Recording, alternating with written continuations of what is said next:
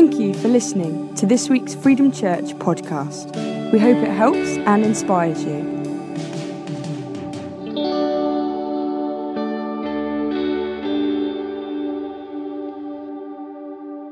I want to start off this morning by asking you a question. Have you ever had a meerkat moment? Have you ever had a meerkat moment? If you're not familiar with what a meerkat is, uh, or a meerkat moment is, then here's some very cute looking meerkats. A meerkat moment is a moment you might have experienced it maybe at school, when the teacher's teaching, or at church when the preacher's preaching, and the words are sort of passing over your head. And then suddenly they say something, bam, you sit up and you take notice, like a meerkat. You go, meerkat moment, that's really interesting. Have you ever had a meerkat moment? Something that makes you sit up and take notice? The reason why I ask is that I've had two meerkat moments in the last couple of weeks. The first was two weeks ago when Fergus was, was speaking, and he was um, saying that we need to speak the truth in love. Uh, and then he read from um, Proverbs, and he read that the wounds from a friend can be easily can be trusted. That was a meerkat moment for me. Wounds from a friend can be trusted. Isn't that good? In fact, can you turn to the person next to you and can you say, Wounds from a friend can be trusted? Great. And then I had, um, I had a second meerkat moment last week when Neil was speaking, and he did a great job. And he said um, that in the church, leadership is always plural. That's good, isn't it? That was a meerkat moment for me. That caught my attention. And um, Neil then went on to say that we all lead someone. In fact, can you turn to the person next to you and can you say, We all lead someone?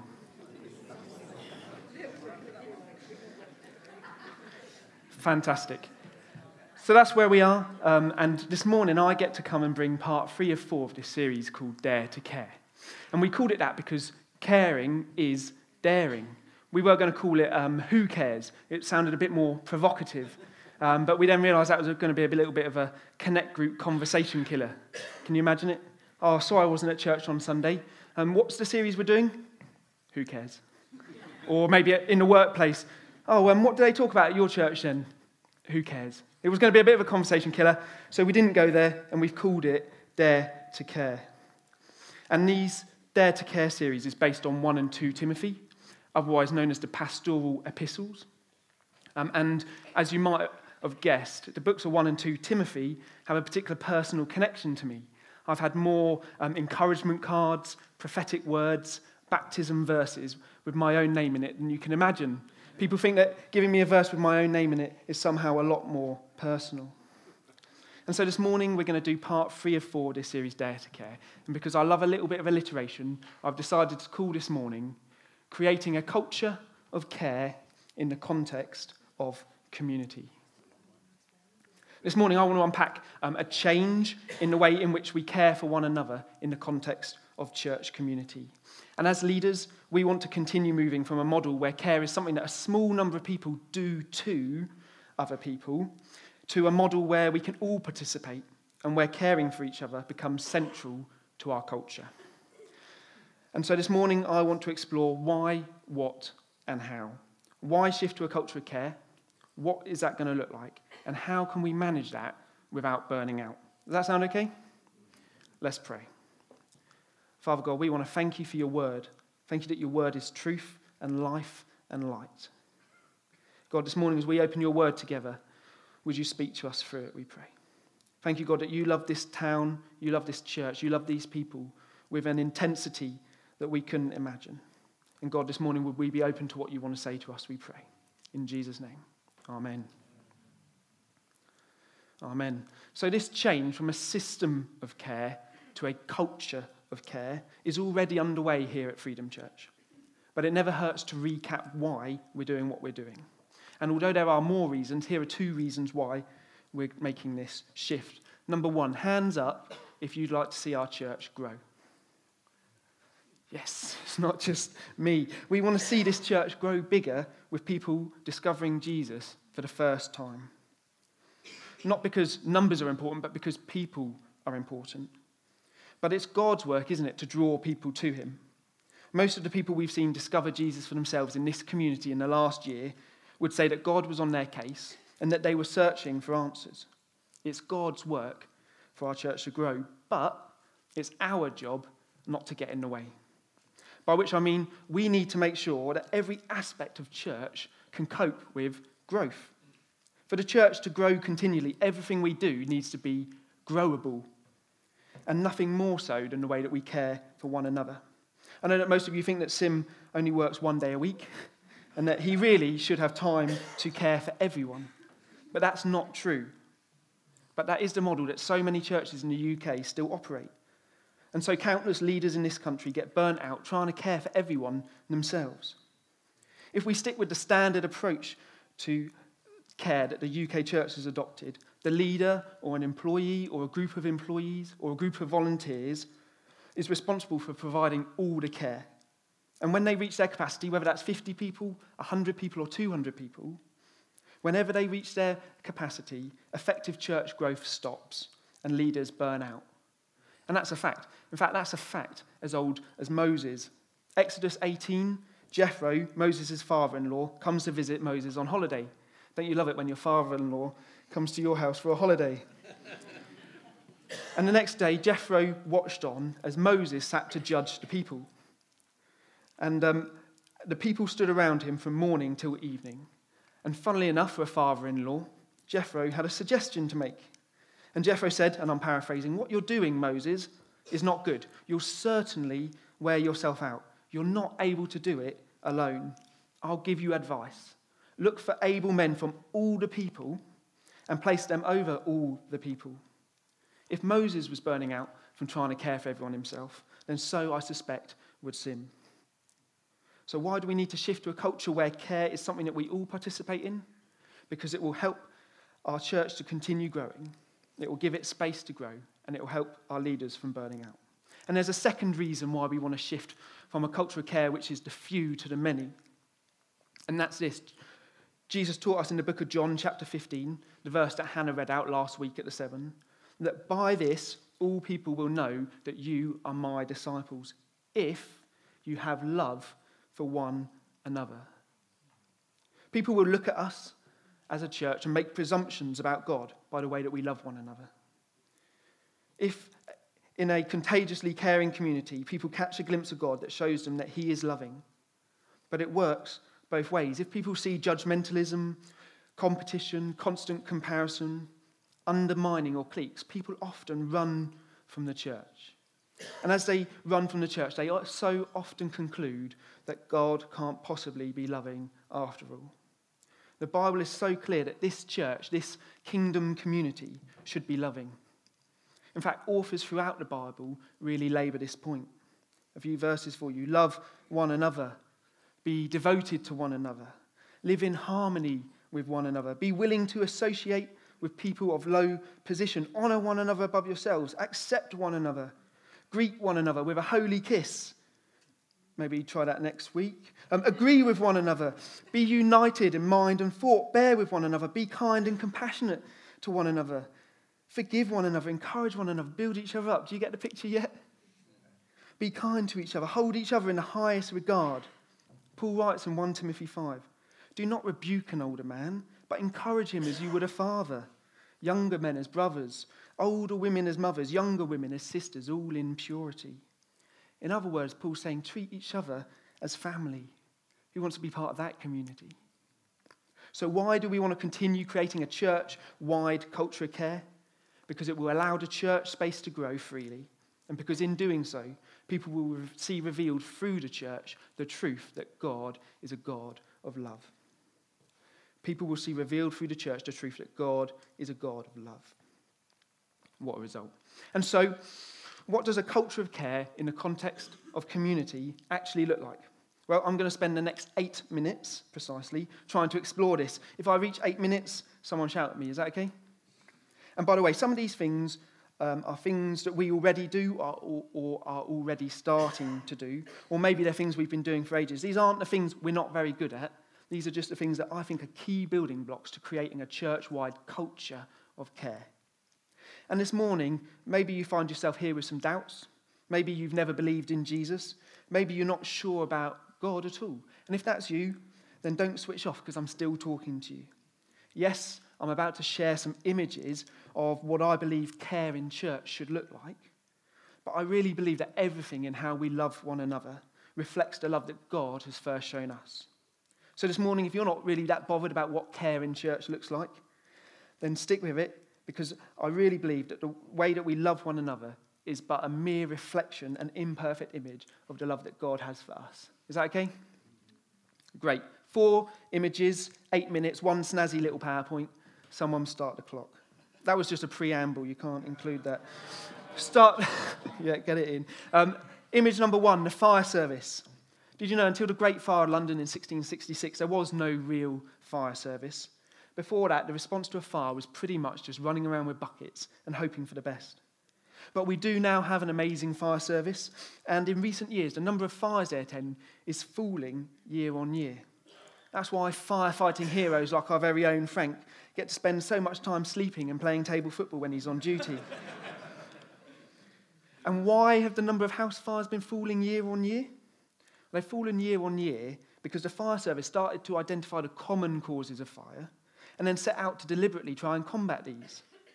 The fire service effectively shifted from being reactive to being proactive.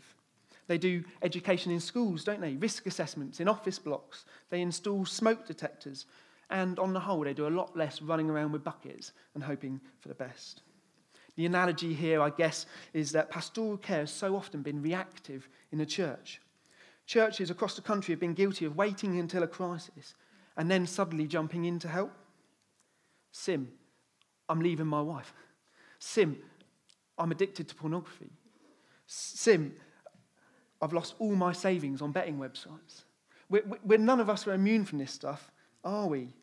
But why do we wait for a crisis? Why not be proactive? Let's not wait until a marriage is on the rocks before we start caring. Let's instead invest in marriages and encourage couples to go on the marriage course to help them have those difficult conversations? Why wait until someone's in poverty from debt? Let's instead use the CAP money course, as we've been hearing this morning, as a coaching tool. Why wait until someone abandons their faith? Why not help people to admit their doubts and be honest with one another? Rick Warren, a senior pastor of one of America's biggest churches, says this In any church where lives are being changed, marriages are being saved, and love is flowing freely, you have to lock the doors to keep people from attending. In the Bible, it often talks about being prepared. In other words, being proactive. Titus 3 1 do, Be ready to do whatever is good. Be proactive. 1 Peter 1:13 Prepare your minds for action. Be proactive. Image 1 the fire service. In the context of this community, we will establish a culture of care which is proactive. Image 2 the London Marathon. I'm running a marathon the weekend after next. And the thing that I'm dreading most is the lack of support, as well as the distance, the hills, the weather, my general unfitness. Um, but in particular, the thing that I'm dreading is the lack of support. It's in the middle of nowhere and it's going to be lonely, especially by hour six or seven. In fact, it's the complete opposite to the London Marathon, which is world famous for constant support. People travel from far and wide for that level of support. By the way, the guy on the photo, if you can't see, is holding up a sign which says, Pain is temporary, getting a time that's sub free lasts forever. If Maddie or my parents hold up a banner like that next weekend, I will probably cry. Um, but how good would it be to be in a community where you're constantly being cheered on? It'd be like the embodiment of Hebrews 10:24. Let us consider how to stir up one another to love and good works, not neglecting to meet together as some are in the habit, but encouraging one another, and all the more as we see the day approaching. Or 1 Thessalonians 5:11. Therefore, encourage one another and build one another up, just as you are doing. Cheer each other on. You know what? If I wanted a running coach, I'd want Paul.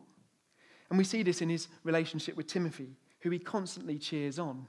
In fact, 1 and 2 Timothy are a written record of Paul cheering Timothy on. I hope that you feel cheered on in the wonderful kingdom things that you're doing inside and outside of this church. And I wonder who you're cheering on at the moment. Image two, the London Marathon. In the context of this community, we will establish a culture cheering one another on. Image three, a web. This web represents our connectedness. In this community, everyone cannot be connected to everyone, but everyone can be connected to someone. Everyone is connected. Again, we see this in 1 and 2 Timothy. Paul had different people he was connected to, but he was connected to them in different ways. He treated Timothy like a son, he treated others like co workers and others like acquaintances. And the interesting thing here is that this connectedness flows both ways. Sometimes in this setting in the church, the caregiver becomes the care receiver, and vice versa.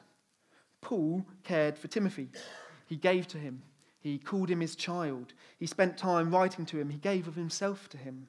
But sometimes the roles swapped. In 2 Timothy 4, verse 9, Paul is struggling in prison, and he asks Timothy to care for him instead. Do your best to come to me quickly, for Demas, because he loved this world, has deserted me and has gone to Thessalonica. Only Luke is with me. Get Mark, bring him with you, because he is helpful to me in ministry.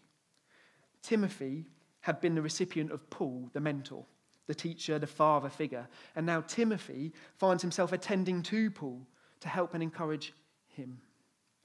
Image three, a web. In the context of this community, we're all connected, and the care flows both ways. And last image, image four, a seesaw. It's the epitome of balance. In Freedom Church, we believe in an all powerful, all knowing God who can heal any sickness or disease, a gracious God who can repair any broken situation, don't we? Yes.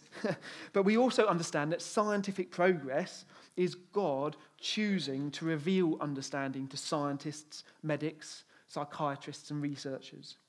So we need an approach which balances our faith in Almighty God with our understanding of nature revealed by God. About four years ago to the day, someone incredibly close to me suffered an, a dramatic acute mental health crisis. Over the course of about 36 hours, this person went from being exactly how I knew them and had always known them to having full blown psychosis. And it was a really difficult time. But in that moment, I prayed. I mean, I prayed and prayed. But at the same time, I also did everything I could to make sure they were admitted to a specialist psychiatric hospital. And the doctors there knew that the tiniest milligram of some drug imbalance was causing this situation. And over a couple of weeks, the amazing doctors could bring it back under control. Admitting them to hospital wasn't weak faith. I wasn't saying God wasn't able to heal them I was simply acknowledging that there is a medical solution and that we'd be foolish not to take it. I mean, Paul did this for Timothy. Yes, Paul was praying for him, but he also was giving him practical health in averted comments advice. Look at 1 Timothy 5:23 for example. Paul instructs Timothy, "No longer drink only water, but use a little wine for the sake of your stomach and your frequent ailments." That might not be such sound advice these days, and it's definitely not the take home message from this morning. but the point is, Paul prayed for Timothy and he instructed Timothy in practical, almost medical sort of ways. And this balance also means accepting that sometimes people need help from beyond our church community. I'd guess that we're probably able to deal with maybe 98% of care needs ourselves in church, but there's probably 2% of stuff going on where we need external support specialists, bereavement counsellors, mental health practitioners, medical doctors. We need to discern, led by the Spirit, when the needs of a situation are beyond our resources or expertise. Boom, is my eight minutes up? Yes. Um, I hope that what I've tried to articulate excites you. I hope that you think, yeah, I want to be part of that. I want to be part of a community where there's a culture of care which is proactive, where we cheer one another on, where we're all connected, where care flows both ways and where we have a balanced approach, accepting our limitations. I want to be part of that community. In fact, I am part of that community. I'd like you to take one minute, turn to the person next to you, and just quickly share which of those images do you think has the greatest potential to transform the way we care for one another? Which picture do you think articulates the sort of change that you most want to see? One minute to discuss. Off you go. Okay, good to hear some interesting things there. Please do carry those conversations on later or maybe in your connect groups during the week. Um, but here's the crux. And here's what I want you to be thinking about all week and discussing at connect groups. Because I can almost hear what you're thinking. Tim, nice ideas, but we're already a bit too busy. So, how can you expect us to take on caring for each other in this way? In, in all my busyness, in my precious little time, how can I start to wholeheartedly care for others more without burning out? And that's a really valid question. And to start exploring that question, I'd like to introduce you to a concept that I only really started to appreciate through my time immersed, sometimes literally, in a world of whitewater kayaking. Let me introduce you to this. This is a throw bag. It's an essential piece of whitewater kayaking equipment, and it's basically a bag full of floating rope. Um, who'd be a good kayaker? David, would you mind? Would you just stand in? Oh, sorry, David behind you, actually, sorry. Or either David. I was going. For... Oh, great. David, if you, you'd be in about the right position, if you could just stand in the aisle, that'd be perfect. Um, I'd like you to imagine this scene, and this is a scene I've actually found myself in. David's kayaked an amazing rapid. It was really impressive. He did it really well. Nice one, David. And right at the end, he went over this waterfall and he disappeared under the water.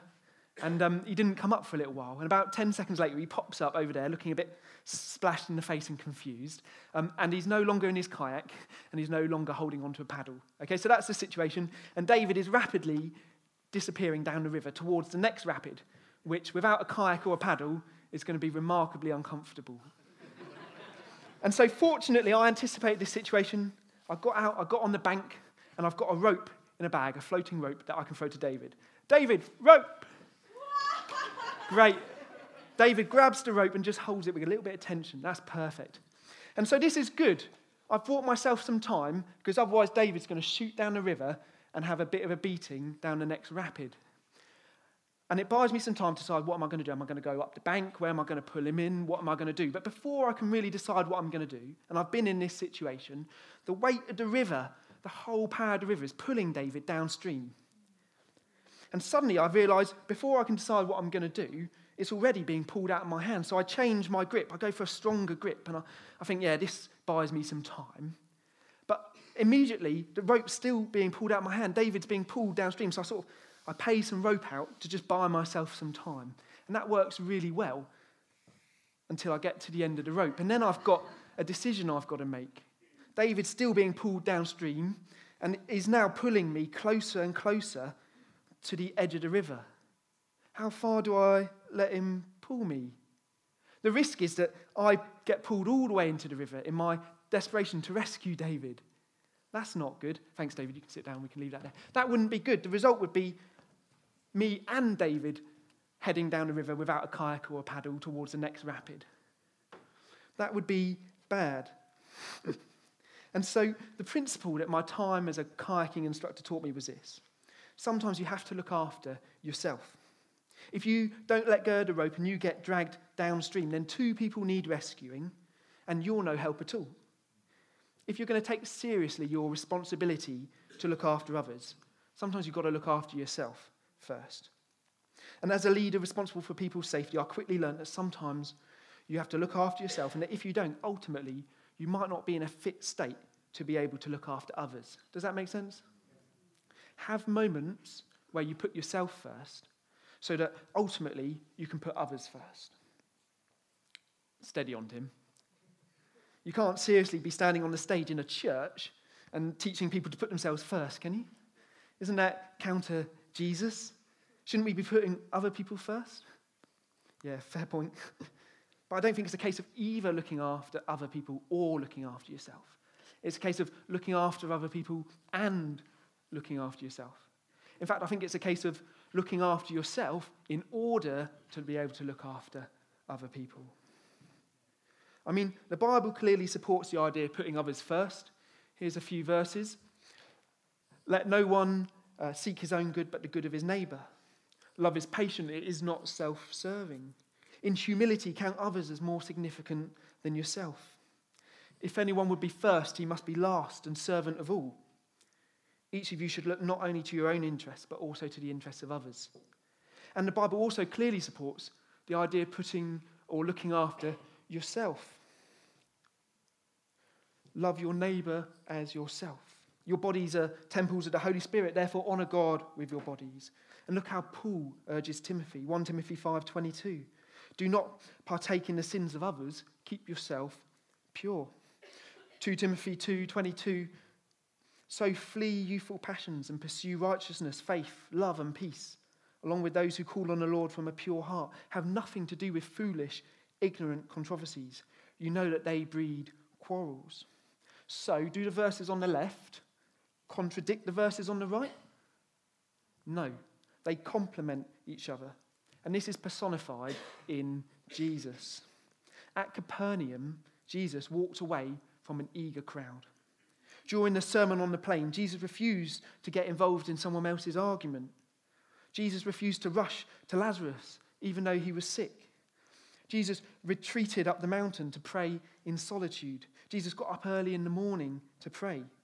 Jesus, during his ministry, took moments to look after himself so that ultimately he could sustain looking after others. So, what does that look like for us? Well, it looks like being willing to say no when people make unreasonable demands of us. It looks like fiercely protecting the times and the day, the week, the month, and the year when we seek God, read His Word, worship Him, and connect with Him. It looks like taking some time out, having a holiday, stepping down from a ministry, deciding not to join a big team, despite how many times I've asked you to. It's knowing when to let go of the rope so that you don't get dragged in yourself and you can run further up the bank and throw a different rope. How can we sustain our own involvement in this community of care? By taking moments when we put ourselves first in order to ultimately continue putting others first. Jim and the band, could you make your way up to the stage? Creating a culture of care, allowing the church space to grow, showing the world a glimpse of God's love, proactive, cheering each other on, connecting to each other, care flowing both ways, and a balanced approach. And how can we, the congregation, take on this extra responsibility without burning out? By taking moments where we put ourselves first in order to ultimately be able to keep on putting others first. And this morning, I think it's only right that if you're not currently following Jesus, that I give you the opportunity to do so. Because, yes, Jesus withdrew to the mountains to pray. Yes, Jesus took moments and made decisions where he looked after himself, which allowed him to sustain his ministry. But this was only ever so that he could ultimately put us first. Jesus laid down his life and died a terrible death in the place of you and me. Ultimately, Jesus chose to put you first, and it cost him his life.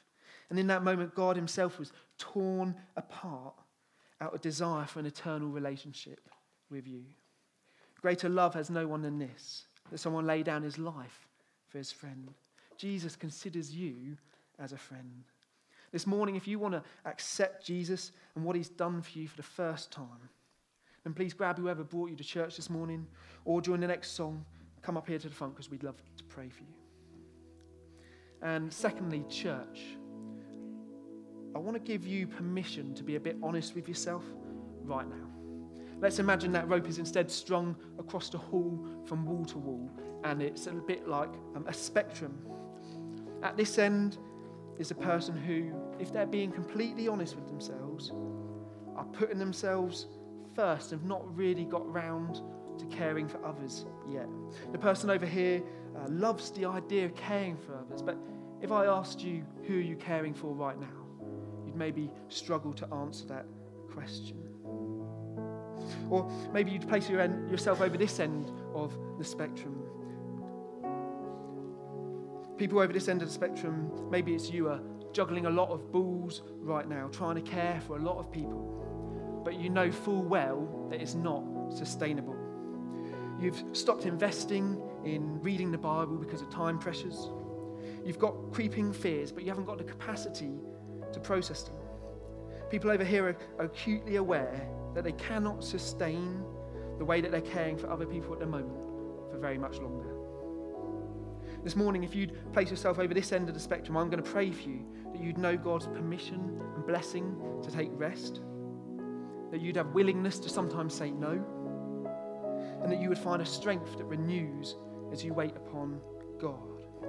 And this morning, if you'd say you're over this end of the spectrum, I'm going to pray that God would re lodge inside your heart a desire to care for others, to invest in them, and to walk with them. So let's just take a moment to think. Where on this spectrum would you say that you are right now? Is God nudging you to, to step out more in caring for others? Is God's Spirit quietly convicting you right now that you need to be willing to engage more in other people's mess? Or is God gently reminding you in this moment that you need to take care of yourself?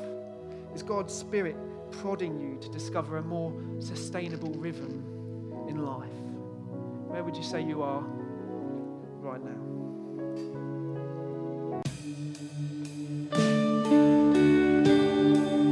For more information about Freedom Church, please go to www.freedomchurch.uk. Thank you for listening.